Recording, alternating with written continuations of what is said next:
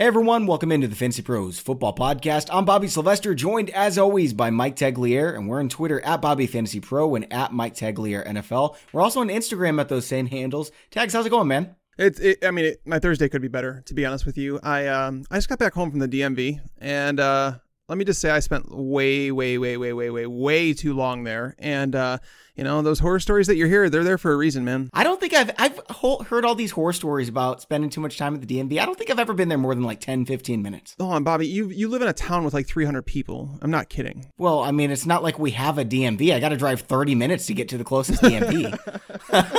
but it's always it's never that busy guys we've got our week 7 dfs show today so we're going to be talking about fanduel draftkings uh, cash games is primarily we'll touch on gpp as well give our lock of the week at the end our stack of the week at the end and we're joined by one of the great minds in the industry. Now, we haven't had him on the podcast before, which is a real shame because he does great work. In fact, I didn't even follow him until a couple weeks ago until I got the uh, the heads up from Tags that he was a really good follow. And you know what happened the very next week? Out of 150 experts, I finished in the top five for accuracy. Ian, I give you all the credit. It's Ian. How do you pronounce your last name? I'm sorry, I should have asked you before the show. Yeah, thanks for having me on, guys. It's a tricky one. Uh, it's Hartitz like Cheez Its. So Hartitz. I think I probably would have got it right, but I didn't want to say the wrong one. You know, now we're recording on video, so we don't really have as much room for flubs and everything like that. By the way, that's at youtube.com slash fantasy pros. And he's on Twitter at I iHardits. And uh, Ian, you're with Rotoworld now. Yes, sir, man. It's uh, it's been a fun season so far, although uh, pretty tilting Thursday myself because maybe the only thing more annoying than the DMV is construction, and we are like adding a new wing to our Stamford location. So I picked a pretty terrible day to forget my headphones, so I've been listening to a freaking nail gun and drilling all morning. Man, it's been awful, but I'm ready to talk some ball. I mean, that sounds awful. We do have uh, some. You guys have problems in your life. I mean, I I'm I've got an ice cream milkshake right next to me. I guess that's my biggest problem is it's gonna melt while I'm doing the show. I can't eat it because we're gonna be on video. Otherwise, I'd like put myself on mute and like take a bite here and there. Um, but we do get to work in fantasy sports for a living, so I don't really have any complaints. No, stop it, stop it. You, you and your, you and your pizzas and your shakes and your, your boyish figure. Tags, just do it, man. Just give up on the diet and just eat what you want, man. You'll be a lot happier. I kid you not. I had some Doritos the other day, and I was like, "Why do I miss out on this more often?" Like, uh, they're, they're, so good, and uh, but at the same time, I want to fit in my clothes, so that's uh, important too. Or you can just wear a robe all the time. Ooh, ooh, there we go. That sounds good, Ian. yeah, I, I, was a big robe guy when I was working at home. Now I got to wear you know pants every day. It's, it's, it's real tough. Hey, by the way, I want to tell you about a tool that we have that's really going to help you out with DFS. It's called our DFS Optimizer. You can check it out at fantasypros.com slash optimizer, and it's going to save you hours of research, let you tweak your lineups as much as you want, like locking and excluding players to create your own custom player pool. And it uses projections that are constantly being updated, or you can import your own projections if you want. It supports FanDuel, DraftKings, Fantasy Draft, and Yahoo contests, and it can generate up to 150 lineups at a time with our multi-lineup generator. There's all kinds of other bells and whistles as well, so check it out at fantasypros.com slash optimizer. All right, guys, we'll start at the running back position. I mean, this is, if you miss on the running back position, it's going to be really hard to cash. Um, so we'll talk FanDuel and DraftKings uh, for the prices. Who are your favorite plays this week? I've got two of them that I think are just locks, and if you're not using these guys, I think you're in big trouble. Who do you see, Ian? Yeah, so you know, no McCaffrey on this slate, which even things makes things a little bit easier. You don't have to worry about jamming him in. I don't know that Saquon will be super limited, but at 8,900, I mean, you're not giving yourself much room for error.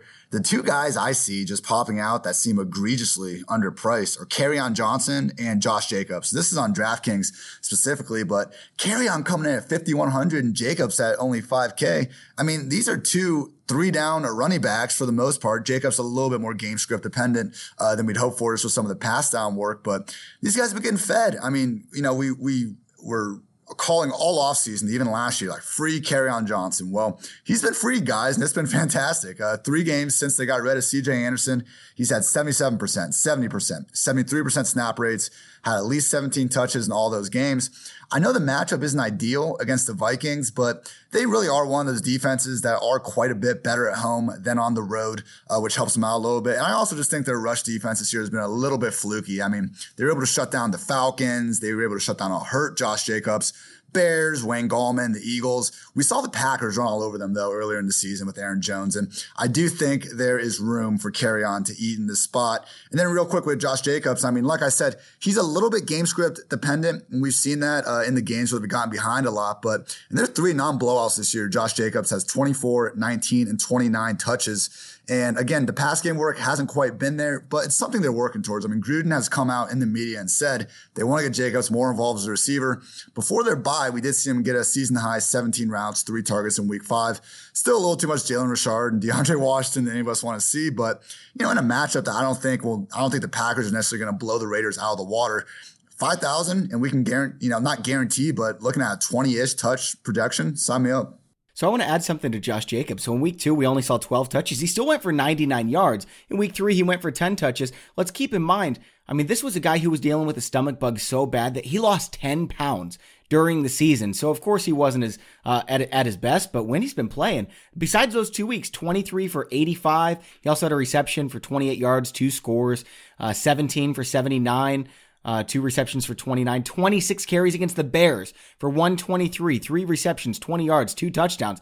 He's been fantastic, Tags. I'm a little worried about game script here, and I, it's not to say that I think the Packers are going to blow them out. Uh, it's possible though, like that, like even looking at the spread in that game, it's definitely possible that the Packers jump out to a two score lead and they're forced to abandon the run. Kind of like if you look at Kerryon Johnson, just 13 carries against them last week. Before that, it was 12 carries to Ezekiel Elliott.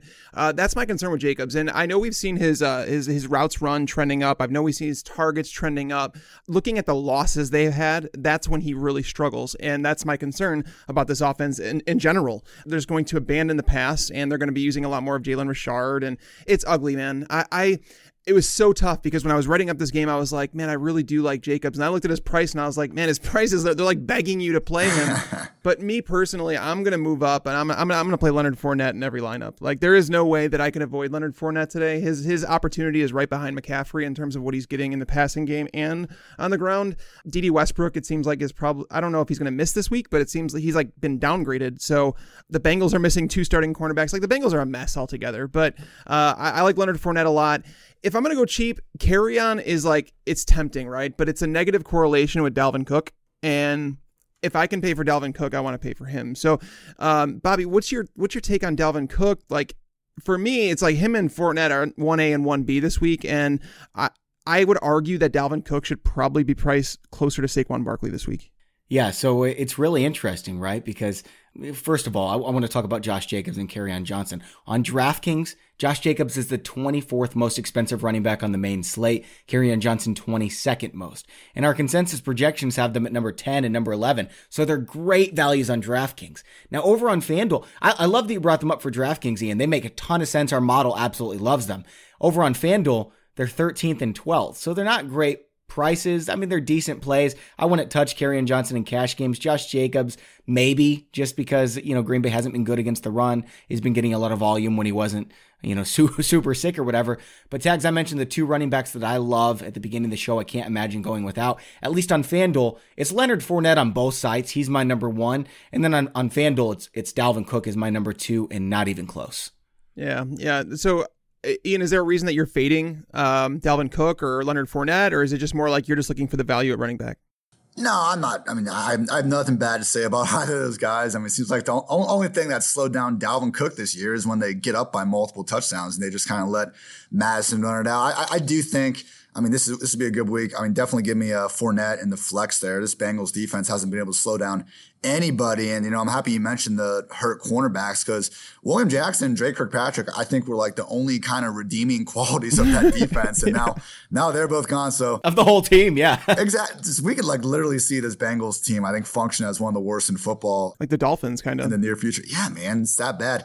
But yeah, I'm, I'm just looking more at the value. Again, uh, we were talking a little bit before the show, but I think it's a little bit tougher to go down at quarterback and tight end. So if I can save a little value at running back and wide receiver, I'm going to there. Uh, real quick, one more guy that's uh, intriguing me on FanDuel a little bit. And again, one of these cheaper dudes, but how is Matt Breida only at 5,600 when we got this Washington matchup that has all the makings of a smash spot? And I just, just looking at the pricing, like he's the cheapest guy, barring David Johnson being out, which doesn't really seem imminent. But as long as he's going, like Matt Breida, I think is the cheapest back you can get. Yes, he's in a committee, but he's in a two back committee. We can live with that in fantasy. And it, that wasn't really confirmed until last week.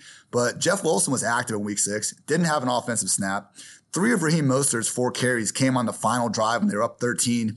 And Mostert's hurt now. Oh yeah, I mean, great. That's even better. Um, and then the other uh, other good thing to see was Breida had uh, four targets and Coleman had three. And I was thinking this could happen when Kyle Juszczyk went out because yes, not having you know one of the better fullbacks in the league isn't ideal for the rushing efficiency, but Shanahan uses Juszczyk so much in the passing game that when you take him out, now you got now you got more t- uh, targets for your two very competent three down backs. So yeah, man, we Breida 11 carries, three targets week five, 13 carries, four targets in week six six. He's got that workload. He's very good and he's in a nice spot. So I find myself just going down these cheaper running backs because they are in good spots uh, compared to you know spending up a little bit. But yeah, if, if you can squeeze in Dalvin and Fournette, then I'm not going to argue with that either. Sure, I, I, think that's a really good call with Breida. I want to ask you about somebody else who's really cheap as well. In fact, over on DraftKings, he's the same price as Josh Jacobs and Kerryon Johnson. It's Joe Mixon, and you can look at Jacksonville's defense and say, man this is an absolute bear. But they haven't been against the run this year. In fact, they've been a bottom quadrant run defense against the run. And uh, I mean, Joe Mixon, we haven't seen much from him because they've been playing from behind so much. I don't know if that happens this week. I think he gets 15, 20 touches. I mean, do we think that Jacksonville's not going to win that game? I mean, they're to win, they're to win the game, but if you give me 15, 20 touches against Jacksonville with Joe Mixon at $5,000, he's hitting value. But the thing is, he like I said last week, he was without three offensive linemen last week and he lost a backup on the offensive line. Like that that team is in complete disarray and the fact that they're not using Mixon in the passing game is stupid. I'm I'm sorry. I try to be nice about things and tell like things in like a nice way, but this is absolutely ridiculous that Joe Mixon's not being used in the pass game. It's like, let's draft a 3 down running back and use him like he's Jordan friggin' Howard. Uh it it's it's it's upsetting. And not just that, but he's way better at catching the ball than he is at even running the ball. I would argue that that's also true. Yeah, like he reminds me, he's like a Le'Veon Bell type skill set, and they don't have the offensive line to be patient behind it. Uh, he could break more tackles than Le'Veon, I would actually say, uh, but maybe not as good as a receiver, but he is a phenomenal receiver that's just not used. So that's why I can't use him. Being he's not being used in the passing game, if that game does go south, he's basically he's costing you. If you want to play him in tournaments, cool. Like I'm fine with that uh, because he does get opportunity in, in, a, in, a, neutral game script and he could break a long run. But uh, in cash, I, I, I think we hit on most of them. But I want to ask you guys' opinion. Like, why haven't we talked about Chris Carson at all? It like.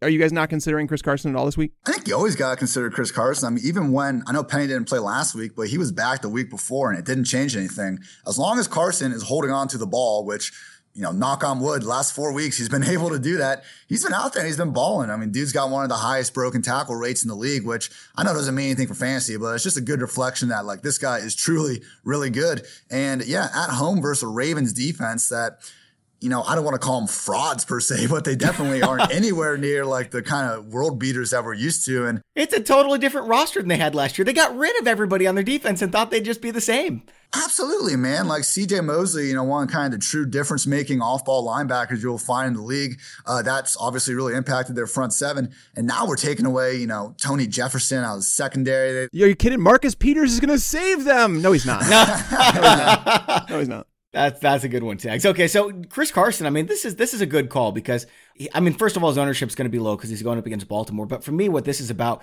last three weeks, 22 for 104 on the ground, 4 for 41 through the air. And then he went 27 for 118, 24 for 124 last week. Every single week, he's getting 20 plus, 100 plus, and he's being used as one of their top receivers. And now they don't have Dissly. So it's like, unless we're going to start projecting Luke Wilson for a lot of targets, which, I mean, Luke Wilson's a fine sleeper play. Honestly, I'm going to say that right now. Chris Carson should be involved in the passing game. Knowing they don't have Dissly down there, we could see more care. Like, uh, they don't really have a red zone guy. Like DK Metcalf is a guy that can stretch the field, and he is a good contestant catch receiver, but he's not known for like jump balls. Tyler Lockett's not that guy.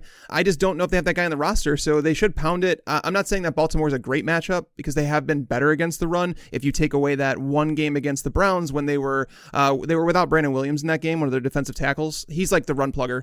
Uh, so it's not to say that it's like a highly efficient matchup, but getting Chris Carson at 6,500 and a guy that's going to see 20 plus touches, that's just very rare to find in the NFL. I'm not going to play him just because again I'm paying up for Leonard Fournette and probably Dalvin Cook, but I I do think he's a solid play.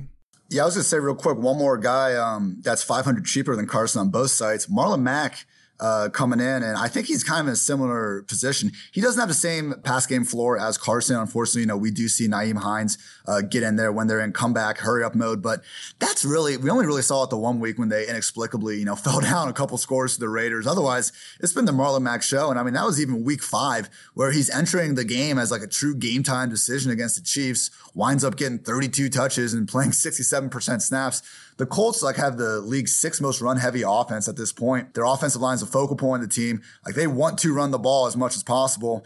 And my favorite thing about this is I just love the Colts defense on both sides. I think they're way too cheap for a well coached defense that's getting uh, Darius Leonard back. So uh, the Marlon Mack Colts defense stack uh, is very intriguing to me, especially in GPPs. Love it. So, guys, we named uh, five of my top six running backs. There's one other that hasn't been named yet you know, it, it, really depends on what happens with Alvin Kamara. If he doesn't play, tags, do you like Latavius Murray against your Bears, who have had a mediocre run defense this year, and now they lose Akiem Hicks? No, because they priced him up. Like you're paying like prices of someone like uh, on Johnson, who's uh, aren't they the identical prices? Like that's yeah.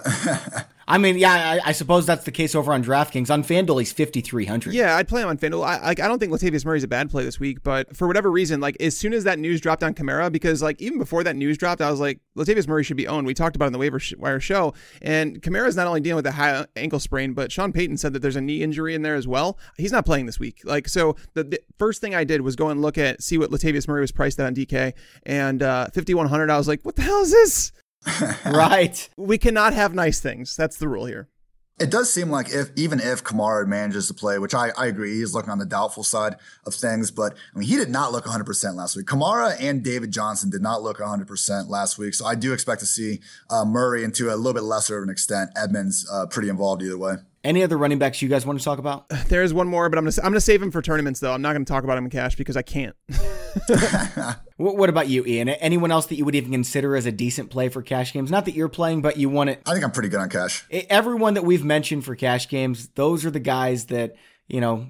If you play them, it's it's not really laughable. Um, I'm going to recap the top five that we all agreed on, not in any order. Leonard Fournette, Dalvin Cook, Josh Jacobs, Kerryon Johnson, Chris Carson. Any objection, guys? Sounds good to me.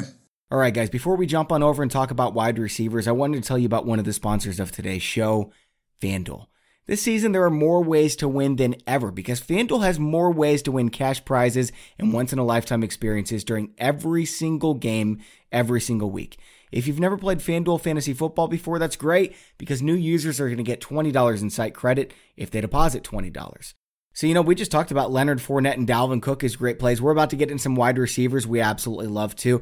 And the thing is, I love daily fantasy sports because in season long leagues, like, your whole season can be ruined if Saquon Barkley goes out for the year and you drafted him first overall. If that happens in daily fantasy, so what? You lose one week, you build a brand new lineup next week. Plus, it's more flexible. If somebody drafts the guy you want in season long leagues, you can't get him. You can draft whoever you want in daily fantasy as long as you can fit it under your budget. Plus, there's a chance to win millions of dollars. You can sign up for FanDuel right now and get $20 in total bonuses. Just make your first deposit to get started, and you'll get an extra $5 in site credit every week for four weeks. Go to fanduel.com slash fantasypros or download the FanDuel app now. And by the way, if you are a new user at FanDuel, it's perfect timing because we've got an offer going on right now at fantasypros.com slash offers, where if you're a first time depositor, all you need to do, submit 10 bucks to FanDuel, and you're going to get our Hall of Fame premium package for six months. That's a $65 value. And again, it's only 10 bucks and you can win money with that 10 bucks. So it's basically free. Again, that's fantasypros.com slash offers for six months of unlimited access to all our premium offerings. Tags, we're going to let you start here at the wide receiver position. Who stands out to you this week? T.Y. Hilton. I mean, at that price on DraftKings, fifty nine hundred. Heck yeah. Yeah, like I, I mean, I ranked him inside my top, I think, eight wide receivers this week. So it's like you see a top eight wide receiver that is going to be involved in a game that people are projecting like for a big shootout. That's the number one option. Parris Campbell's dealing with an injury apparently. Eric Ebron's not good. Um, like somehow Jacoby Brissett keeps putting up numbers, and I, I am like astounded every single week that I see it. But T.Y. Hilton, um, he's just he's too cheap not to play as the number one option in that game against Houston. And by the way, Houston they might be without two starting cornerbacks because Johnathan Joseph's dealing with an injury, a hamstring. Bradley Roby's dealing with a, a hamstring, and their other starting cornerback is Lonnie Johnson, who's a rookie who's not very good. So it's like everything adds up here, and it's like T.Y. Hilton has absolutely crushed uh, the defense in Houston. Like I think over the last like th- four times they played, he's topped 120 yards like three times. Wow. Yeah. And it's a pass funnel defense as well. So they're going to have to pass the ball. And, you know, they've been moving Jacoby Brissett's passing attempts up. He went from like 27 to 28 to 35 to 45. Um, I, I think they're, they're going to throw plenty. Obviously, Hilton's going to be involved in that. You're right. On DraftKings, I would say T.Y. Hilton is my number one wide receiver option. Who do you like, Ian? Yeah, love Hilton. I was getting some crap on Twitter for posting his like career game logs against the Texans. And like that's not all this is based on. It's based on the injured cornerbacks too. And also like Houston really hasn't changed their secondary that much in the past decade. So in this rare instance, like it actually kind of does make sense to look at the uh, pass production. But but so uh, no, the guy I love, maybe my favorite play the entire week, Tyler Boyd, guys. He is too cheap, especially I mean, both sites really, but yeah, I think he's the same price on both sites actually somehow. He, he's my favorite play on FanDuel this week. It's wild, man. Look, the Jaguars really haven't faced a high usage slot wide receiver like Boyd yet, so we haven't seen that specifically, but they have been roasted by number one receivers. I mean, per football outsiders, they have allowed a league high 97 yards to num- opposing number one wide receivers. Uh, you know, we haven't been afraid of this Jaguars defense with when they haven't had Jalen Ramsey. Now we know for sure Ramsey's gone. AJ Bouye did a pretty good job with Michael Thomas last week, but he doesn't play in the slot. I, I don't have, you know, D- DJ Hayden's not trash or anything, but at this point, we got when there's this much volume, we don't need to worry about matchups. Boyd joins Michael Thomas and Cooper Kupp as the only guys with at least 60 targets this season. I mean, it's the perfect mix of a guy he got a season low salary and a great matchup with a ton of volume. So I, I see no holes with Tyler Boyd play. Mm-hmm. So it's really funny. You're mentioning Tyler Boyd on DraftKings as one of your favorite plays. He's the 20th most expensive wide receiver there. On FanDuel, he's 31st. You have to play him. And it's the same with Larry Fitzgerald. Larry Fitzgerald's probably even a better play this week, and he's 28th in, in terms of price. I don't understand every single week, and he's super safe for uh, for cash games as well. There's no chance I'm leaving Fitzgerald or Boyd out of my lineup on FanDuel. Yeah, they're both awesome plays. Like Tyler Boyd was actually one of my top three wide receiver plays too. So I'm I'm right in sync with Ian on this one. The other wide receiver that I'm really excited about this week is Tags. You already mentioned Cincinnati's missing two starting cornerbacks. So DJ Chark, it's going to be a party for Chark. DJ Chark, do do. I'm sorry, I have a two year old. I am a two year old. Uh, yeah, DJ Chark is a phenomenal play. Uh, bounce back. Like people are going to be worried about blowout, and and you you you should be to an extent, but they're still going to throw the ball 25 times. Like that's going to happen. And how are they going to get to the blowout? They're going to score points. It's not like Leonard Fournette's going to go for 400 yards. Yeah. Hopefully Gardner Minshew uh, gets over the groin thing and stops having uh makeout parties um and you know during during the football season he needs to calm down but yeah dj chark is is a good play i mean my question is like would you guys rather go to like would you rather play Chark or Hilton if you're choosing between one? I would go at Hilton just because I, I feel like the game script is going to play into his favor quite heavily. Um, whereas DJ Chark, my only concern, that's my only concern is that the game script is that Leonard Fournette absolutely trashes the Bengals and they just they throw the ball 20 times. On DraftKings for me it's Hilton. On FanDuel it's Chark. Yeah, I would still go Hilton and they're both just awesome plays, honestly. But I, am a little less concerned about the blowout factor when we have someone like Chark, who's like the clear cut number one receiver in his offense. And that could be even more true than usual if uh, Dede Westbrook's out. He popped up uh, on the injury report today with his shoulder injury. So it's not like Chris Conley's going to steal targets. no, unfortunately not. All right, I got one more that I, I want to mention, and I'm really I'm, I'm curious if you guys are going to laugh at me about it, but I'm I'm I have conviction uh, Robert Woods. I think Robert Woods at 5,900 is in play. Uh, I know he only had four targets last week, but I, I, I, really do believe that we need to absolutely just forget last week happened with the Rams. And not, Jared Goff has sucked. Don't get me wrong.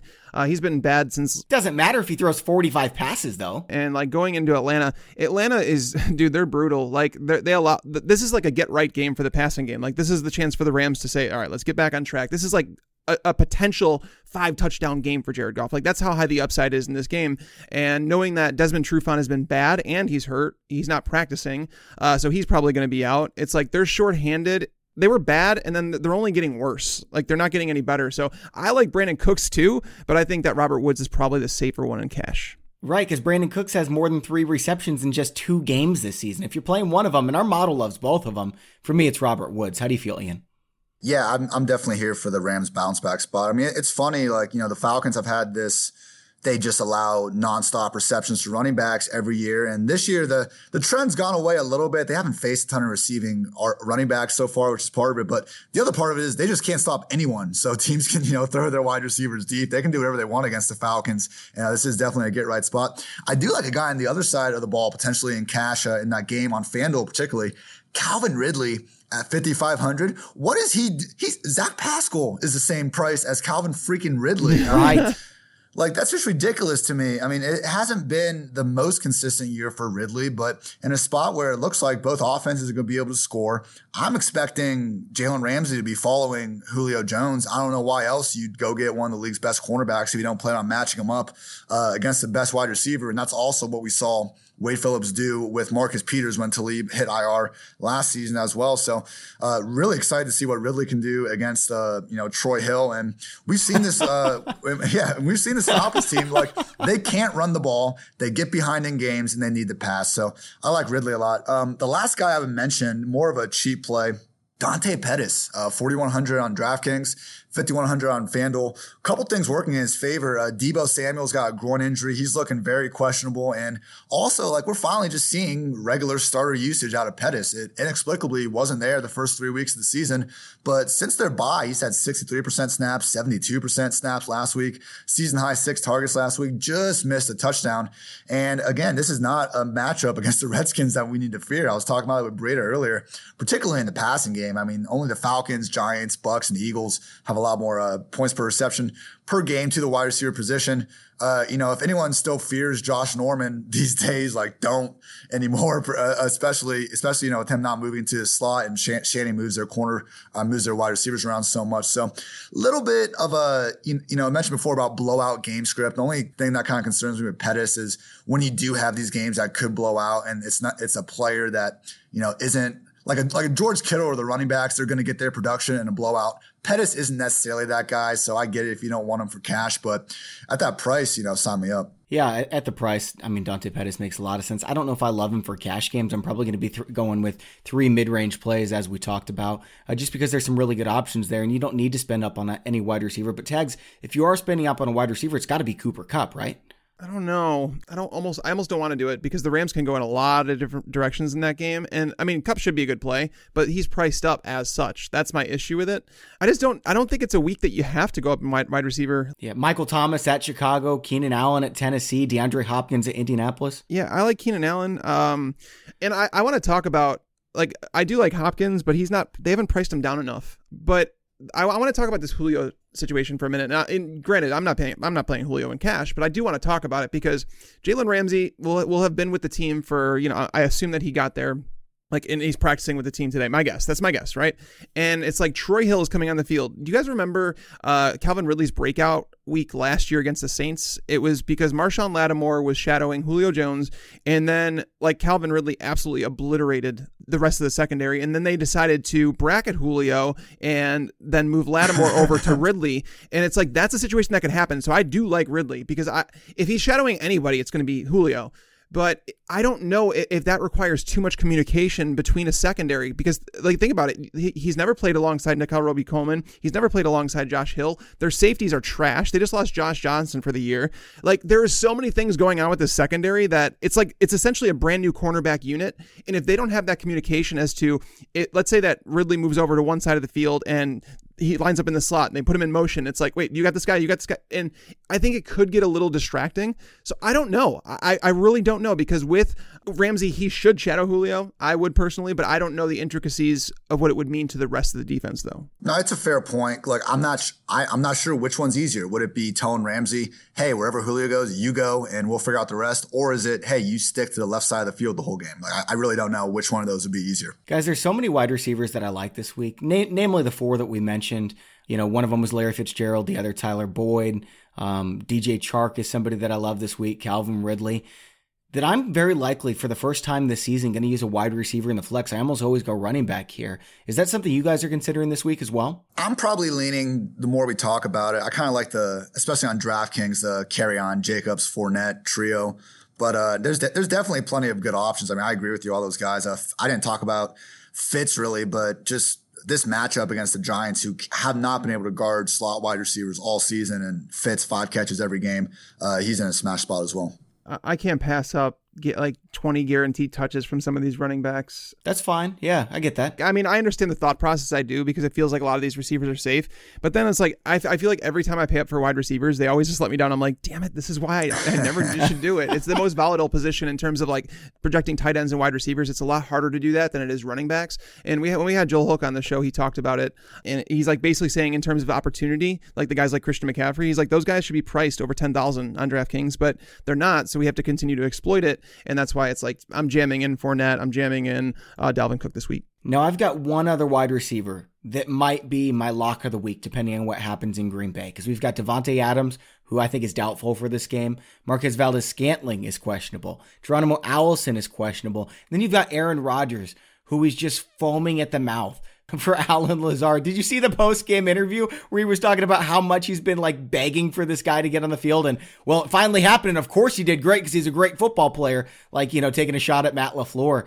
He really loves Allen Lazard. And if he's the number one wide receiver this week with all three of those guys out, minimum price on FanDuel, minimum price on DraftKings, how can we leave him out of our lineups? It's, it's a good point, man. I, Oh man, it's just there's just so much uncertainty here, and I know Rodgers loves the guy, but honestly, the guy in Green Bay I'm looking at, which makes me want to throw up, but Jimmy Graham, I think. Yeah, I know. Yes, I know. Didn't he miss practice too? I think he's. I think he's dead again. Like, yeah, he. Mi- yeah, he's he's been missing some early week practices. I'm not sure which ones are serious and which ones aren't. I was I was ragging on him this week, and Bobby just told me he's like, you don't want Jimmy Graham. I'm like, seriously, like that dude looks toast. Like he out there, like he looks like like he looks worse than Gronk did last year, and Gronk looks so clunky. But Graham, the only thing that guy can do now is like he could be a red zone threat for sure. Um, but outside of that, it's like so you're looking for a touchdown with him, but man, I. I, I don't want I don't want to touch the Packers this week basically and that's weird for me to say because like I mean I understand but at three thousand dollars you wouldn't take Aaron Rodgers number one against a pass funnel defense? We don't know if he's gonna be a number one. I mean I, I sure okay that's fair that's fair. Yeah. Yeah. That's that's the only problem. I, I I don't hate on I'm not trying to hate on Lazard too much but like we also wasn't Rodgers hyping up Jake Kumerow like during the preseason too? He was, and Geronimo Allison. he always he's always hyped up Geronimo Allison. Yeah. All right, guys, we're going to head on over to tight end and quarterback here in just a moment. But first, I want to tell you about Pristine Auction. First of all, we've got a giveaway going on right now through Pristine Auction where we are giving away a signed Julian Edelman Patriots helmet. This bad boy is going to go home to one of our lucky listeners. And here's how you enter the contest all you have to do is leave an honest review on iTunes or Stitcher, and then send us a screenshot of it to contest at fantasypros.com. You can check out the details at fantasypros.com slash contest. It's going to take like 30 seconds, maybe a minute to enter, and it's also going to enter you to all our future giveaways that we have going on this season as well. And if you haven't checked out Pristine Auction, you guys have to get around to it. You guys are going to love it. First of all, sign up at Pristine Auction, enter the registration code Fantasy Pros. That's going to get you $5 off. It's free to sign up. Don't worry about it. But enter that registration code Fantasy Pros. That way they know we're sending people their way. That way we can keep doing these giveaways like the Julian Edelman one we have going on right now. I just bought myself a signed Justice Hill Ravens helmet. And guys, I got it for under 50 bucks if you can believe it because he's not playing right now. He's going to eventually and he's great. So I got myself an absolute steal there. There are always great values to be found on Pristine Auction, and everything's guaranteed authentic from one of the most trusted sources. Check out what they have for you no matter who your team is, your favorite players. I'm certain you're going to be able to find something you love here, cave. It's pristineauction.com, P R I S T I N E auction.com. Okay, guys, let's move on over to the. Uh, we'll go tight end position first. Uh, you said you want to spend up, Ian. I, am not sure. Is it on Hunter Henry or Evan Engram? Or maybe Kittle? Not bad. And real quick, just Graham. Graham could not be more of a GPP play. I want to make that clear. and, it's mostly just because on DraftKings, I think all these guys at 4,000 or higher, like you can make a case for them, except pretty much Jimmy Graham. So uh, we were talking earlier about, you know, just pass catchers in general, kind of having these uh, wider range of potential outcomes and running backs. And I do think as you could get a potential leg up on a tournament if Graham happens to fall into the end zone once or twice and some of these more expensive tight ends uh, don't come through. I'm looking at Hunter Henry. I mean, we just ha- didn't see the price adjustment after last week in the primetime game. And he really looked 100% out there. I mean, they, they were talking about him being limited, but snaps weren't, targets weren't, and the performance wasn't. So, I mean, not an incredible matchup against the Titans. I think Kevin Byard's one of the better safeties in the league, but I mean, I don't disagree with people that, I mean, obviously defenses matter, but are ability to uh, find out how much they matter is kind of like what comes into question. And at the tight end position, that, that couldn't be more true. I mean, we've seen like Austin Hooper, Darren Waller go off against the Vikings this year, even though Harrison Smith's great. And I think that's kind of a similar thing here at Tennessee, where uh, focus more on the targets, focus more on the talent, and Hunter Henry has both. Dex, did he actually break his knee, or did they just flat out lie to us? I mean, if he if he did, like like what the hell's happening? Like people coming back from Achilles, people coming back from broken kneecaps, in like a couple weeks uh, man, I, am not strong enough. I don't consider myself a man anymore. so I mean, that's where I'm at. Uh, but Hunter Henry, like a good play. I, I think his price would probably be like if that game had happened, he'd probably be priced right around 4,800. I would assume. Uh, so you're getting a slight discount with him. Uh, but the player that they continually underprice is Mark Andrews at 4,900. Like in a game that they're projecting like over 50 points to be scored, I, think they've lowered the total on that game, but still, Marquise Brown's probably not going to play. They have their bye week coming next week. I just feel like this is a game like every single time that Lamar Jackson drops back to pass, he wants to throw the ball to Mark Andrews. I'm done doubting this guy. Like he continues to get it done week in, week out. At 4900, it just feels like he's like he's a guy that is should be probably around 55 to 6 grand, but they just never are putting him over 5000. I mean, he's a great price on DraftKings. I get it 4900. I'd rather go down to 4000 for Hunter Henry. Even Austin Hooper at 5300 against the Rams. I mean, they're implied for 26 points. Uh, the Rams, it's not like they've been great against tight ends. And so if they're going to score all those points, I wouldn't mind getting a guy who's getting eight, nine targets every game. Um, but over on FanDuel, guys, I have so much money to spend because, you know, Cook and Fournette, I've got them in my lineup. Fitzgerald, Chark, Boyd, Ridley, I already mentioned how cheap those guys are. I have enough money to go up and get George Kittle, and he's the best tight end this week going up against Washington with how many targets he gets, his upside as well. I've got the money, I'm spending it. Here's my one concern with Kittle. He had this groin injury. He did not look, I mean, he had that wild run after catch last week. He looked fine against the Rams. I'm just a little concerned. Like last week was a big time divisional matchup against the Rams. This week is a potential, if not likely, blowout against the Redskins. If there's one of these guys that could kind of be in the limited snap range, I could see it being Kittle. And if we're going to go up there, like he missed practice on Wednesday with the groin issue.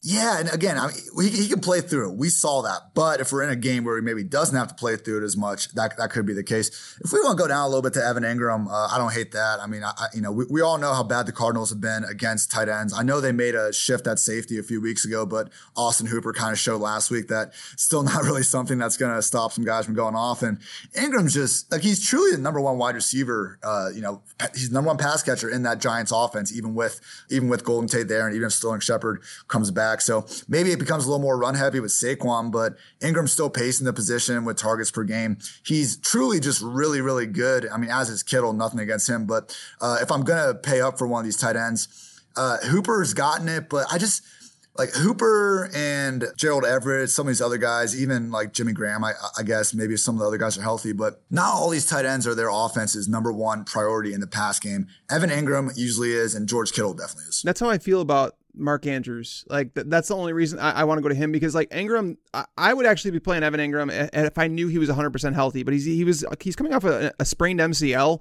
Like that's that's not an injury that you want to rush back from. And I'm I, I know he's been practicing and I know he wants to play and all that stuff. But the chance of re-injury is enough for, and you're paying for him. Like if he busts, it's gonna really really hurt your lineup. So like that's why I say Andrews down at 4,900. I'm I'm not opposed to Hooper, but he's he's been great, right? But it's like you know are we going to be surprised if he has a game for three catches, 40 yards, and Julio and Ridley go off? No. Uh, so it's like, I'm going to take the number one pass catcher in a game that uh, Baltimore's going to have to throw a little bit. All right, guys, let's go to the quarterback position. I don't know about you guys, but I'm playing the guy who's the RB1 on his team and also passes the ball 35 times. What are you doing, Ian? Yeah, I like that call. Both these scramblers, I think, I think Lamar Jackson and Kyler Murray can be your uh, quarterbacks on on either way. I'm leaning right now. I have Lamar on DraftKings and Kyler on FanDuel. Uh, can't say enough good things about Kyler in this spot, though. I, I do an article every week called the Mismatch Manifesto. I basically just I combine offensive rates with defensive rates. We do this anyway. You know, uh, t- this offense averages you know, the third most yards per attempt they're facing defense that allows the 29th or allows the fifth most or whatever. So just combine that, get a one way metric for it. And this week, Kyler has the single best combined explosive pass play rate. He's in the fastest paced matchup and he's not going to be under much, much pressure. So we, we, knew he was throwing the ball. I mean, he threw the ball actually pretty well in some not ideal matchups to start the season. And the, the big shift the last few weeks has been the rushing usage, which we, which we were all calling out for after the first two weeks. And now he's had eight carries, four carries, 10 carries, 11 11 carries over the last four weeks. And a lot of them have been by design. I mean, these aren't really fluky scrambles. Like they are doing a really good job of getting him loose in the space. And, you know, I mentioned this before with Larry Fitzgerald, um, but the Giants cannot cover slot receivers. They have allowed the second most points per reception per game, two wide receivers lined up in the slot uh, per sports info solutions. And when Murray and this whole offense is really trying to go through their slot receivers as much as possible, hopefully Christian Kirk can get back this week, uh, really bodes well for him all the way around. Tags for me, it's definitely Lamar Jackson or Kyler Murray. I'm going Jackson because I have the money, but I mean, you just look at what Lamar Jackson's doing. He had 19 carries last week for 152 yards, 14 for 70 the week before, 9 for 66, 16 for 120, 8 for 46, and he's getting rushing touchdowns as well. I mean, that that's a free two touchdowns, two passing touchdowns. I mean, they're making you pay for it. Like that's the issue, right? Is that can you fit? Can you get? If I get up there, I'm going to go to Deshaun Watson. I think. Really? Okay. I have no issue with playing Lamar Jackson. I really don't. He's like the definition of a cash game quarterback. I think his ceiling is lowering a bit because you're seeing him as a passer struggle again uh, outside of games against the Dolphins. But like his ceiling's now 21 fantasy points. Like that's that's the worst he's seen all season, right? Deshaun Watson's been at 13 and 12. Yeah. I, I mean, I know what you're talking about, but I it's just can I fit him in? That's basically what it comes down to. And are you going to pay 6800 for Lamar Jackson? I don't know if I can fit him in if I'm paying for the the high price running backs that I'm doing. So I might I mean save money and go down to maybe a Matt Ryan. Like I know that we, we look for mobile quarterbacks, uh, but he's underpriced this week at 6,300. Jared Goff's underpriced at 6,200. I think they're both probably better tournament options. So I've actually gone down to look at maybe Jacoby Brissett at 5,600. He offers a little bit of mobility.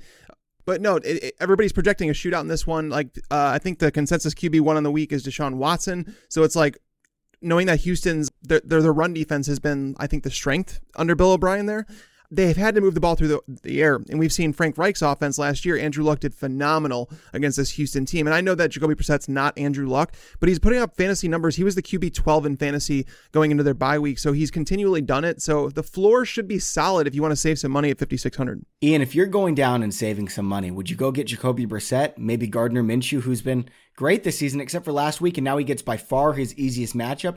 Or would you go all the way down and spend $4,800 on Ryan Tannehill? Oh man, I'm not quite feeling Tanner this week. Me either. Okay, I'm just making sure. I think some people are going to consider it. That's why I want to bring it up. I like what you said about Gardner Minshew, though. I have him more down as a GPP play, but maybe, maybe after a couple drinks, I could put him in the cash game. We'll That's not a good idea. Don't but, build your cash games after a couple drinks, man. But uh, no, we talked about the cornerbacks being out, and yeah, he had the rough game last week, but that Saints defense pretty is pretty underrated, particularly the pass rush. Before that, and we saw him rip off QB 15, QB 15, QB 16, QB 13, and QB 8 performances. So he's had a pretty decent floor. I don't think he's going to tank your lineup in this spot. Against good defenses. Yeah, exactly. And, you know, I do really think he is uh, the real deal for the most part. I mean, I don't think he's some flash in the pan. He is making uh, good throws, and he's got a good matchup here. I mean, the Bengals, even with their starting cornerbacks, have allowed the seventh most uh, fantasy points per game to the quarterbacks. And just looking, especially on DraftKings, I mean, if you just look at the quarterbacks under 6K after Jimmy Garoppolo, I think we can easily point to the Bengals defense as being the worst of the group. So, uh, yeah, that, that's my take with uh, Minshew, and you can fire him up with uh, you know Chark as his uh, stacking buddy. I'll mention one other quarterback that I think is a decent play. Um, Josh Allen, just because he goes up against Miami, and because you know Josh Allen gets a, a lot of yards on the ground as well. Uh, he's he's stupid safe, but I just think there's better options this week, namely Lamar Jackson and Kyler Murray. All right, before we keep rolling, I want to tell you about one of the other sponsors of today's show. It's Hooters. And now they added Monday Night Moneyball, which is going to add an element of excitement to watching football on Mondays.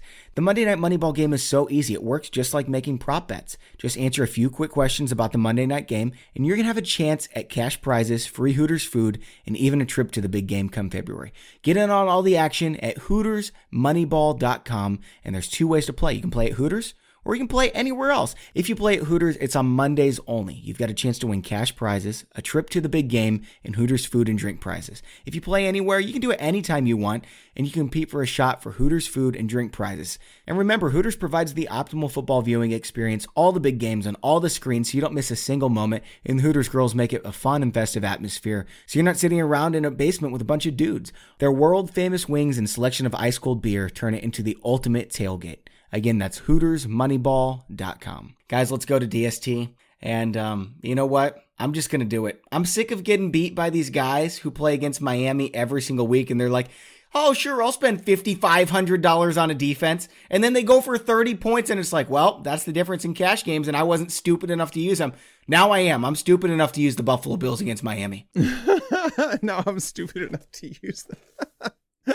Man, I don't disagree with you. The the Bills are so freaking good too on defense. I mean, even coming into this year, we knew that was the one strong spot of their team. But I, am just, I'm, I'm still gonna be one of these fish that just wants to pay down a defense. And look, we're seeing it happen. I mean, last week we had the Jets kind of sticking out as a defense that really wasn't bad. That maybe wasn't the best matchup, but they were home and had some things going for them. And I think it's the Colts this week. I mean, I don't disagree that Deshaun Watson's in a really good spot, but the thing with Watson, and I, I know it's died off a little bit with the last two weeks, but he's still a quarterback that we should feel okay about firing up defenses against just because of the sacks he takes, because he holds the ball so long, which it, people were making that out to be such a negative thing after he took like six sacks one week, but the dude's Superman. Like he should hold the ball long because every other time he does it, he makes some incredible play that no one else on the planet can make. So it's just kind of nature of the way he plays. It does end up working out pretty well for the fantasy defenses. And I, I truly do believe the Colts are a solid defense. I mean, we just saw them shut down the Chiefs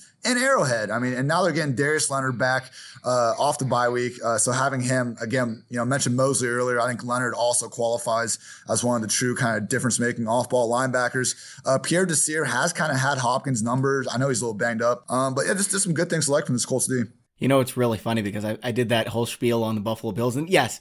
I actually am using them on FanDuel. I'm not joking around. On DraftKings, though, our model's telling us the Indianapolis Colts are the best play, and I would agree with you. At $2,000? Mm-hmm. Yeah, come on.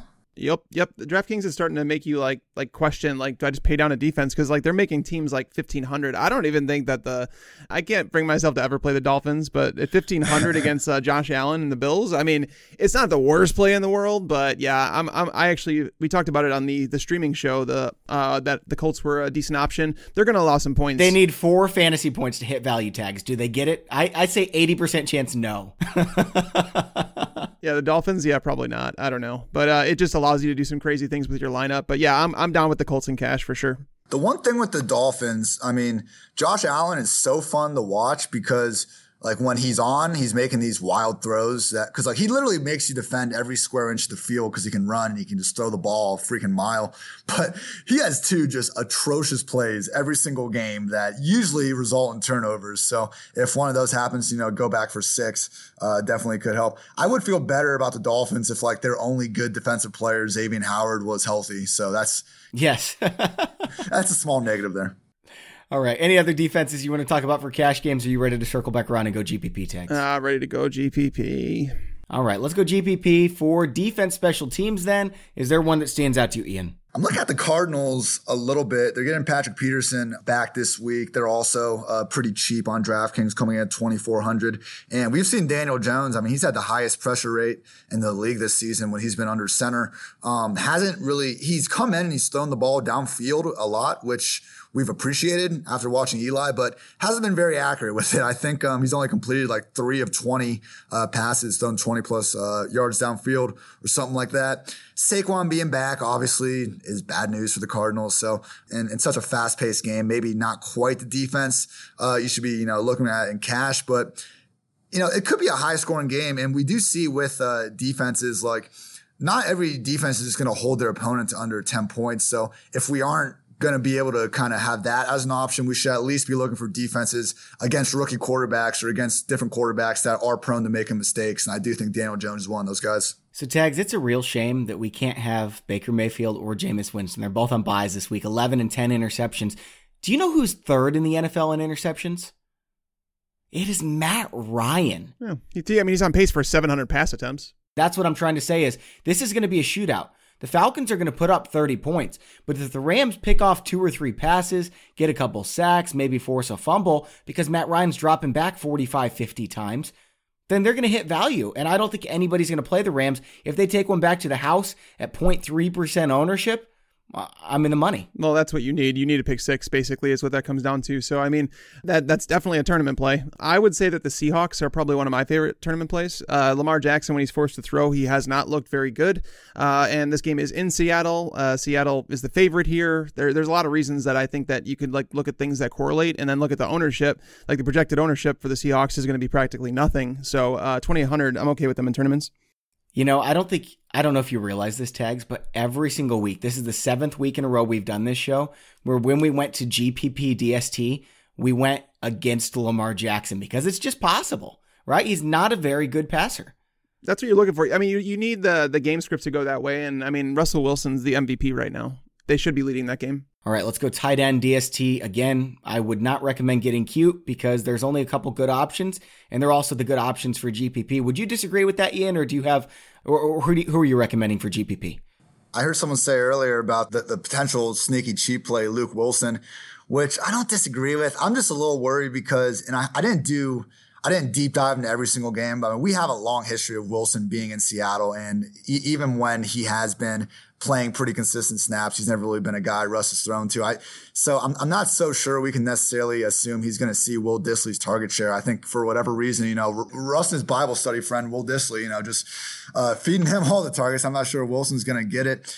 I, I keep going back to Jimmy Graham guys, and I, I kind of hate myself for it. But look, he he is slow. He's not looking great. But with that said, they need wide receivers, and Jimmy Graham has played 53% snaps in the slaughter out wide this season already. Uh, he was banged up more earlier in the season. Again, hopefully we get some more news on what this uh, kind of new thing is. I feel like it's just more rest than anything, but hopefully after Thursday report, we'll get some more uh, info on that. But he's been playing at least 70% of the offensive snaps last few weeks, averaging 5.7 targets per game. And again, it's just a leverage play on the top tight ends more than anything because you know, Kittle, Engram, Hooper, Andrews, uh, Darren Waller, Hunter Henry. We can make cases for all those guys. Jimmy Graham's gonna be the one guy that I think people are gonna just ignore because who wants to play Jimmy Graham?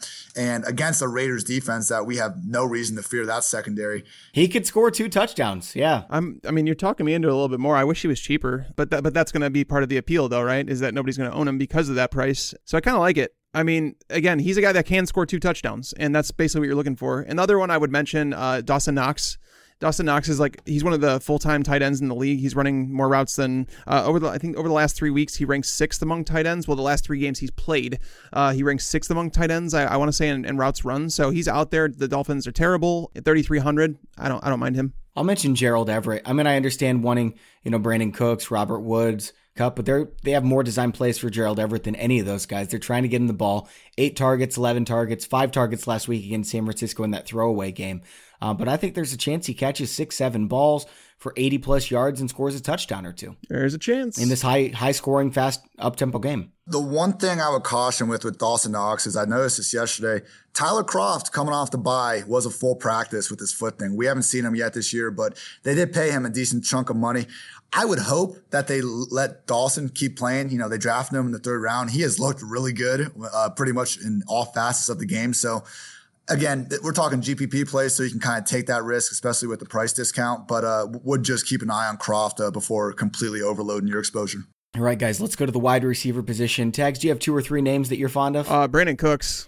He's going to go bananas. Like I'm playing, I'm going to play. I'm going to have too much exposure to Brandin Cooks this week. I, I really am. Uh, Isaiah Oliver's not good, and that's that's where Cooks lines up the majority of the time. Uh, and they might be without Desmond Trufant. Uh, again, Goff needs to get the ball down the field. Uh, Atlanta's the team to do that against. By the way, I'm just going to get out of the way now, Bobby, so you don't have to ask me when it comes around. Uh, my favorite stack of the week is Jared Goff, Brandin Cooks, and Robert Woods. Uh, and then you can come back and play somebody on the Falcons that you like, maybe Ridley, because like the Falcons in the 19 games since the start of last year without Keanu Neal, they've allowed at least 18 and a half fantasy points to uh, it is 15 of 19 quarterbacks. Like that's stupid. Like it, it basically it says Dan Quinn, I want to be fired. And um, if you go and look in Atlanta, there's always fantasy points scored in that building. It's, there's no reason to avoid this game. Uh, I love Brandin Cook so much, and someone needs to seriously check on me on Sunday if he doesn't do well. Anybody else you want to throw in their tags before we go to Ian? Oh, you can go to Ian, man. All right, Ian. Who do you have? Yeah, so two guys I like as more kind of boom boomer bust options. First one's Darius Slayton on a draft, and this is a little bit assuming that Sterling Shepard, who I, I, mean, come on, guys had two concussions this year. Let's let's give him another week of rest, please. But if Sterling Shepard's active, it complicates things a little bit. But Slayton's pretty cheap. He's shown this rookie chemistry, you know, with with Danny Dimes, and uh, Jones has been throwing it deep to him. I mean, last week the difference in Slayton's, I mean, Slayton had an extra 124 air yards compared to receiving yards. So he really could have had a big game, just didn't really come down with it. And the only guy this year averaging more air yards per target is DeVante Parker. So if we're going GPP guys, you know, we want people that can potentially, you know, have that blow up game and catch a couple long touchdowns, you know, in a best case scenario. And Slayton has that in his potential range of outcomes. Uh, the other guy that, you know, we talked about a little bit before, but DK Metcalf really setting up well in this spot because I do I do think uh, Marlon Humphrey is going to be in the slot against Tyler Lockett. He's taken Tyler Boyd and Juju Smith Schuster over the last two weeks, so he is one of these very few shadow cornerbacks that will move inside.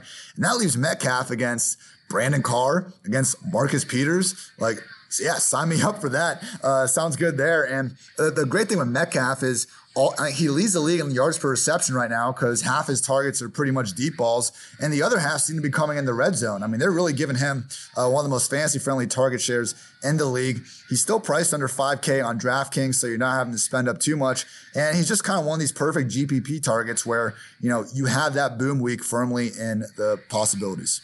You know, I'm glad you brought up Slayton. He was someone I was going to bring up as well. His profile kind of reminds me of Michael Gallup, how last year he was just getting so many air yards that it seemed inevitable that he was going to blow up, and he eventually did. So I think it's going to happen with Slayton if Sterling Shepard's out. Now, I've got a couple of names here. Uh, we talked about Allen Lazard. What about his teammate Jake Kumerow? If he's if he's also starting, I think that there's a chance he goes off, and he's extremely cheap. Um, an- another name that I want to mention is the guy who's leading the NFL in air yards over the past two weeks. Anyone know who that is? Mm, is it Mike Williams? It's Mike Williams. He's banged up right now. Bad matchup. I don't care though. If he has a bad matchup and he's getting 150, 170 air yards, getting balls thrown to him in the red zone and nobody's playing him, I'll take all the shares, baby. That's the crazy part, Bobby, is I was actually looking at Mike Williams. and I wanted to say him as a tournament play at 4,600. He makes tons of sense. He's seen double digit targets in each of the last two weeks. But uh, the thing is, like, we haven't projected for 13% ownership right now. I know that can change, but that's high um, for a tournament. Uh, so I would actually go down to 4,100 and play the guy Ian talked about earlier in Dante Pettis. What about Anthony Miller going up in the slot against the New Orleans Saints? That's a that's a sneaky play, but he hasn't seen enough targets to justify playing him though. I'm also not convinced that Patrick Robinson is even worse than PJ Williams, to be honest with you. Yes. Yeah. you know, I said the same thing. I was like, this might be a good thing for the Saints, but at the same time, I talked to some people that cover the Saints, and they were saying that Robinson was legit terrible this this like through training camp. They said that he did not even come close to earning that job, and even even after PJ Williams really struggled to start the year, they never went to Robinson. So I I really do think they're down on him. Fair. I uh, I would look at 45. So Auden Tate, guys, I don't know if you saw the catches this dude made last week, but this guy can ball and he's been getting the targets. AJ Green's still out. Uh, you know, a lot of the same things we said about Tyler Boyd, why he's set up so well, also apply to Auden Tate. He's probably going to have way uh, less ownership than Boyd. And 4,500 for a full time receiver on an offense that's probably going to be throwing the ball uh, most of the game uh, isn't too bad. All right, guys, let's go to the running back position. Tagged your first this time. Uh, Devonta Freeman. He was the guy that I wanted to talk about in cash, but I can't do it. Devonta Freeman is one of my favorite plays. Like I played a lot of him last week. I kind of came around on it because like the opportunity, he might be in a timeshare. That's fine, but he plays for a high scoring offense. He's at home in a game that has an over under of almost 56 points. Uh, he's 5400. He's so cheap, and nobody wants to play him because everybody's down on him. But last week he like had like a true workhorse role. Uh, Ito Smith only saw I think it was like three touches in that game, and uh, Freeman did well. He scored two touchdowns. So Devonta Freeman at 5,400. I've actually considered him in cash if you need to save a couple bucks. Dang. All right. Ian, who do you have at the running back position? I, I saw Freeman's snap rate. And I was pretty surprised by it last week, too. I am seeing it seems like Ito might have been pulled a little bit early last game with some hamstring injury. I haven't really seen him pop up in the injury report, so I think he is healthy. But I mean, I keep waiting for Freeman and or Austin Hooper to just chill out because it seems like a lot of their targets are just these checkdowns. And I don't know how sustainable that is, but you know, I, I, thought maybe last week against the Cardinals would be a game that the Falcons could keep pacing and feed more of the pass game through Ridley and Julio. Didn't happen then. I don't know that we should expect that to happen against the Rams uh, either. So uh, don't necessarily hate those. Derrick Henry, I think, is a guy that we gotta every week. I mean, it just depends on the game script. and if Tennessee is up a touchdown or two touchdowns, we're looking at a top five running back. And even if they're not, like he's got an underrated floor. The snaps aren't there, but I think the snaps matter less for Henry than any other running back in the league. He is the focal point of their offense. He has 18 combined carries and targets in every game this year. Uh, Chargers have been a 10th worst defense running backs in terms of points per reception per game. You know, I'm not really afraid of their front uh, at all. So yeah, man, he's got that blow up potential. You know, he's pretty. Him and Fournette are pretty similar players in that they, they get the ball a lot. It might not be the prettiest to watch, but they have those like 60 plus yard runs in their uh, potential range of outcomes. So uh, yeah, home spot with uh, I mean, look, I'm, I, I, said before, I'm not buying in on Tanner or anything, but I do think there's something to be said for, you know, when the team makes the quarterback switch, it at least kind of rallies the rest of the team to get going. We saw that with the Giants a, a couple weeks ago. So uh, I could see a scenario where Henry has one of his Derrick Henry weeks. Usually, I don't love a bunch of running backs for GPP. I've got several this week that I'm fond of. You mentioned Henry. I'm also going to go with uh, Aaron Jones. I don't think anyone's going to play him after he had what 11 carries last week against Detroit, and Jamaal Williams looked like he was a starter. Uh, it's not a good matchup against Oakland, but Aaron Jones, we've seen him just absolutely eat in bad situations before. It's entirely possible. Marlon Mack, you already mentioned him earlier. It's another one like Derrick Henry. If he has the game script on his side, he's rushing the ball 25 times. And then my very favorite GPP play this week, Melvin Gordon at Tennessee. Bad matchup, but we're talking about someone who was on pace for 2,100 total yards last year before injury. Now, they've been easing back into the offense. Offensive line isn't great, but if you're telling me there's not a chance Melvin Gordon is going for a humongous game, I think that you're wrong. And the offensive line could be helped out a lot because it sounds like uh, Russell Okung is going to be back this week. You're right. Yep, you're absolutely right. Hey, what do you guys think about playing both Frank Gore and Devin Singletary in a GPP contest? Is there a chance they both go over 100 yards like when Jeff Wilson and Raheem Mostert did? It's happened this year against the Dolphins. Uh, Pollard and Zeke did it. I don't know if I want to bet on it. I mean, you're not you're not betting on it happening. You're saying I'll take the one in 200 chance it happens, and if it does, I'm setting myself up against you know three million other people in the million dollar contest, whatever it is. Yeah, I mean, I guess you could think about it. I, I, do like the Marlon Mack um, potential call there. Uh, I know you talked about him potential cash play, but I think he's a better tournament play. You know, if if for whatever reason, like the Colts jump out in front, they're gonna like carry the ball through him. Like they're gonna move through him. And uh, I don't want to sit here and pretend that Houston's the same defense that they were last year. Jadeveon Clowney losing him, they have suffered a little bit. And Mack, it's so weird with Mack, right? Is like we we want to see like we're like oh he doesn't get the targets. He's running pass routes, which is the craziest thing. Is like he's running more pass routes, not more than Nyheim Hines, but he's running a lot more than he did last year. He's just not getting targeted. So I, I do like him in tournaments as a potentially low owned option. Uh, now that he's priced at 6K, but the Derrick Henry is one I, I definitely was going to bring him up because uh, the Chargers, if Melvin Ingram is out for that game, which he didn't practice yesterday, I don't know if he's practiced today or not, but uh, Derrick Henry, like like they're th- that defense is struggling. We saw James Conner and Benny Snell like looking like Pro Bowlers uh, against that team. So I, I do like Derrick Derrick Henry a lot. All right, Ian, you already mentioned Gardner Minshew against Cincinnati. Is there somebody else at the quarterback position that you think would uh could potentially blow up this week? Oh man, I think Gardner is kind of still my pick here. He's he's that cheap guy I'm looking at.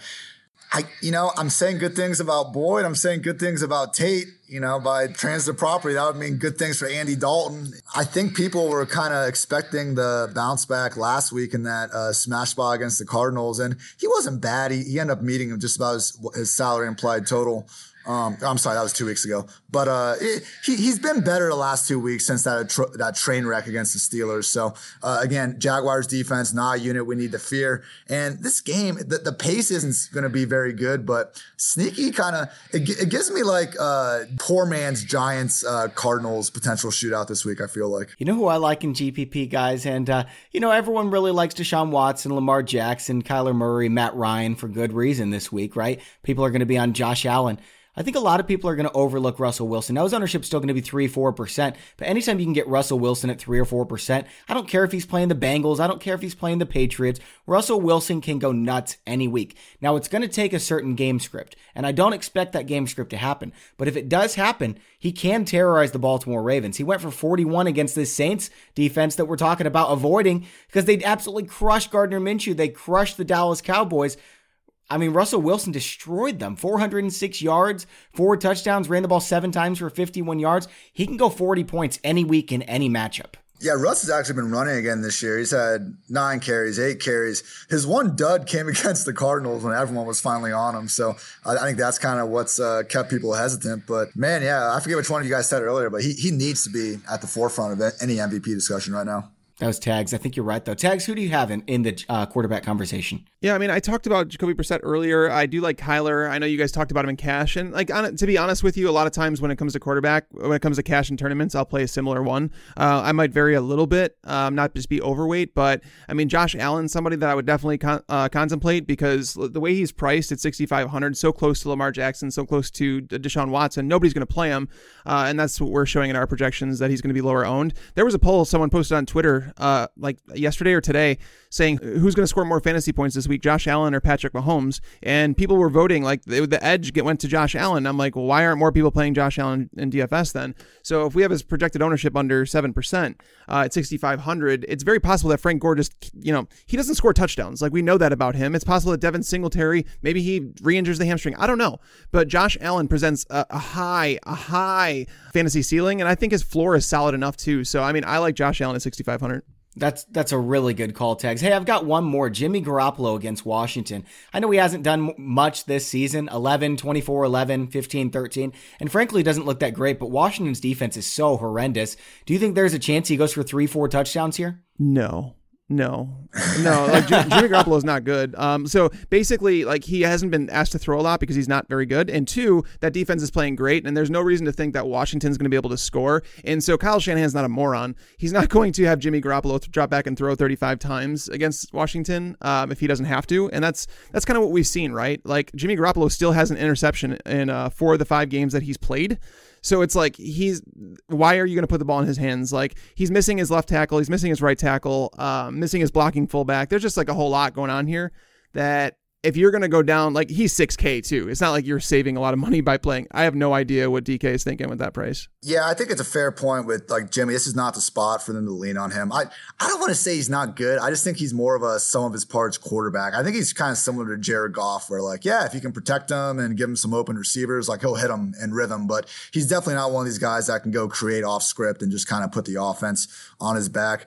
Um, and then uh, I like the Josh Allen call. And if we're going to do that, the guy I think that everyone was really trending towards early in the week was uh, Smokey Brown. And then he had this groin injury yesterday, but he was out there practicing again. And it's it'd be great to get some more info on that. But man, if there's, you know, a perfect GPP target to pair with him, it's, it's number one receiver that also happens to be one of the league's best uh, field stretchers. Uh, mentioned before, Xavier Howard is looking like he's probably going to miss uh, this week as well. So a lot of that Bills passing game is going straight through Smokey and Cole Beasley. So I don't hate GPP stacks that just kind of get all those guys where a lot of people probably be leaning towards the run game. So who's your stack of the week? Stacking it laying on the other side as well. You could throw in. A, that's the thing is you can kind of pick your poison. If you want to play Ridley, if you want to play Julio, you could do that. Uh, but yeah, stack Jared Goff, Brandin Cooks, and uh, Robert Woods. So I got a little bit of funky one. I like. I, I talked about the Colts defense earlier. I'm going Colts D and Marlon Mack playing those percentages a little bit, and then also DeAndre Hopkins on the other side of the ball. I agree the price isn't quite down yet, which would be ideal, but this does seem like the week where Hopkins could maybe get one of those just targets in the teens type games, which is the way it's setting up. Colts, I know they kind of changed their tendency. They ran a ton of man coverage versus the Chiefs, but seems really like a one off thing because they have been the most zone heavy defense, just really trying to limit big plays uh, over these last few seasons. So, uh, you know, if you do want to imagine a perfect setup, it's Marlon Mack and the Colts D doing well, uh, getting up, but then Hopkins just getting fed these underneath targets, which that's been his game this year. It's been weird, but he's got a career low average target depth. I mean, it's been kind of around like the Michael Thomas, uh, just shorter slot receiver esque type guys. So I, I know Desir has had some success against Hopkins, but uh, if we can get all these again good players in a potentially really good situation, I like it. All right, Tags, you're going to need to plug your ears for this one, man, okay?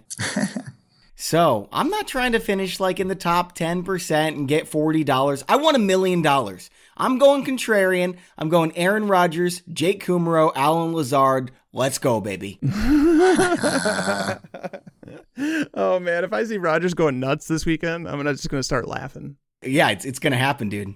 Aaron Rodgers is a guy that has shown over the years like he doesn't it's it's weird. He does not play well with wide receivers that he has no chemistry with, and I think I think we've seen that. Like he's had down performances when he lost Jordy Nelson in the lineup, and it's like now he, now he's without Davante Adams, and it's like I went through his quarterback performances. Like he's finished outside the top twenty more often than he's finished inside the top uh, ten. So it's like He's also played the Bears, the Vikings, the Broncos, the Cowboys, the Lions. And now he's playing the, the very feared Raiders, Bobby. Come on. yeah, the Raiders, who are a pass funnel defense, man. Aaron Rodgers going for four touchdowns. I don't care who he's throwing to. He loves Kumerow. He loves Lazard. It's happening. I'm winning a million dollars, man. next next week, you're doing the show by yourself because I'm going to be eating at an ice cream buffet. I don't even know if those exist. I'm going to find one. All right, let's go. Lock of the week. Tags your first. Oh, it is Leonard Fournette. You plug him, you play him, hundred percent. I will have. I, I I'm honest. I'm honest with you guys. I will not have a lineup without Leonard Fournette this week. I'm looking at Tyler Boyd, and I, you know, I talked about why earlier, and I think we're going to get the, like Fournette's going to be at 30 or 40 percent ownership as he should be, and but Boyd he could realistically be a little bit lower. We'll see how things shape up uh, towards the weekend, but I mean he got shut down by Marlon Humphrey last week. You know, we talked about uh, him being one of those truly good cornerbacks earlier, so there's just too much volume here in a good spot uh, in a game that I, I, don't see I don't see any scenario where the Bengals really jump out to a big lead. So whether it's a back and forth game or whether the Jaguars really get going, either of those scenarios are fine for Boyd. That's funny. So I was I was trying to decide. Well, it was going to be Fournette, and then I was trying to decide if I wanted to go Boyd or DJ Chark. So uh, or Dalvin Cook. I guess I'm going to go with DJ Chark as my lock of the week at Cincinnati with no cornerbacks. I feel like this was a good show, guys. I feel like we we we we hit on a lot. I feel like it was solid. It was like very concentrated. I feel like it was a good show, man. Yeah, yeah it was fun. Yeah, it was great. It was uh, it was good to finally talk to you, Ian, and thank you for helping me finish top five in accuracy a couple weeks ago. I don't know if you actually had anything to do with it, but it it could not have been coincidental. I'll take all credit for good things, and then the bad things, you know, were just variants. So sounds like a plan. Uh, Ian, thanks for coming on the show. Really appreciate it. Thanks so much, dudes. Uh, yeah, uh, best of luck this week. You as well, and don't forget to give Ian a follow on Twitter if you don't already at i Hartitz. I'm at Bobby Fantasy Pro and tags us at Mike Tagliere NFL. All right, and I want to say thanks to the sponsors of today's show, Hooters, where they've got the Monday Night Moneyball game now at HootersMoneyball.com, and also Pristine Auction. We've got that signed helmet giveaway at fantasypros.com slash contest. and check out Pristine Auction. Sign up using the registration code FantasyPros for five dollars off. That's P-R-I-S-T-I-N-E auction.com. And also make sure to check out FanDuel because if you're a new user, you're going to get $20 in site credit when you deposit $20. Go to fanduel.com slash fantasypros or download the FanDuel app. And also don't forget about the DFS optimizer I told you about at the beginning of the show. It's fantasypros.com slash optimizer. For Ian Hartitz and Mike Tagliere, I'm Bobby Sylvester. Thanks for listening and enjoy your football. I just wanted you to watch me dissolve.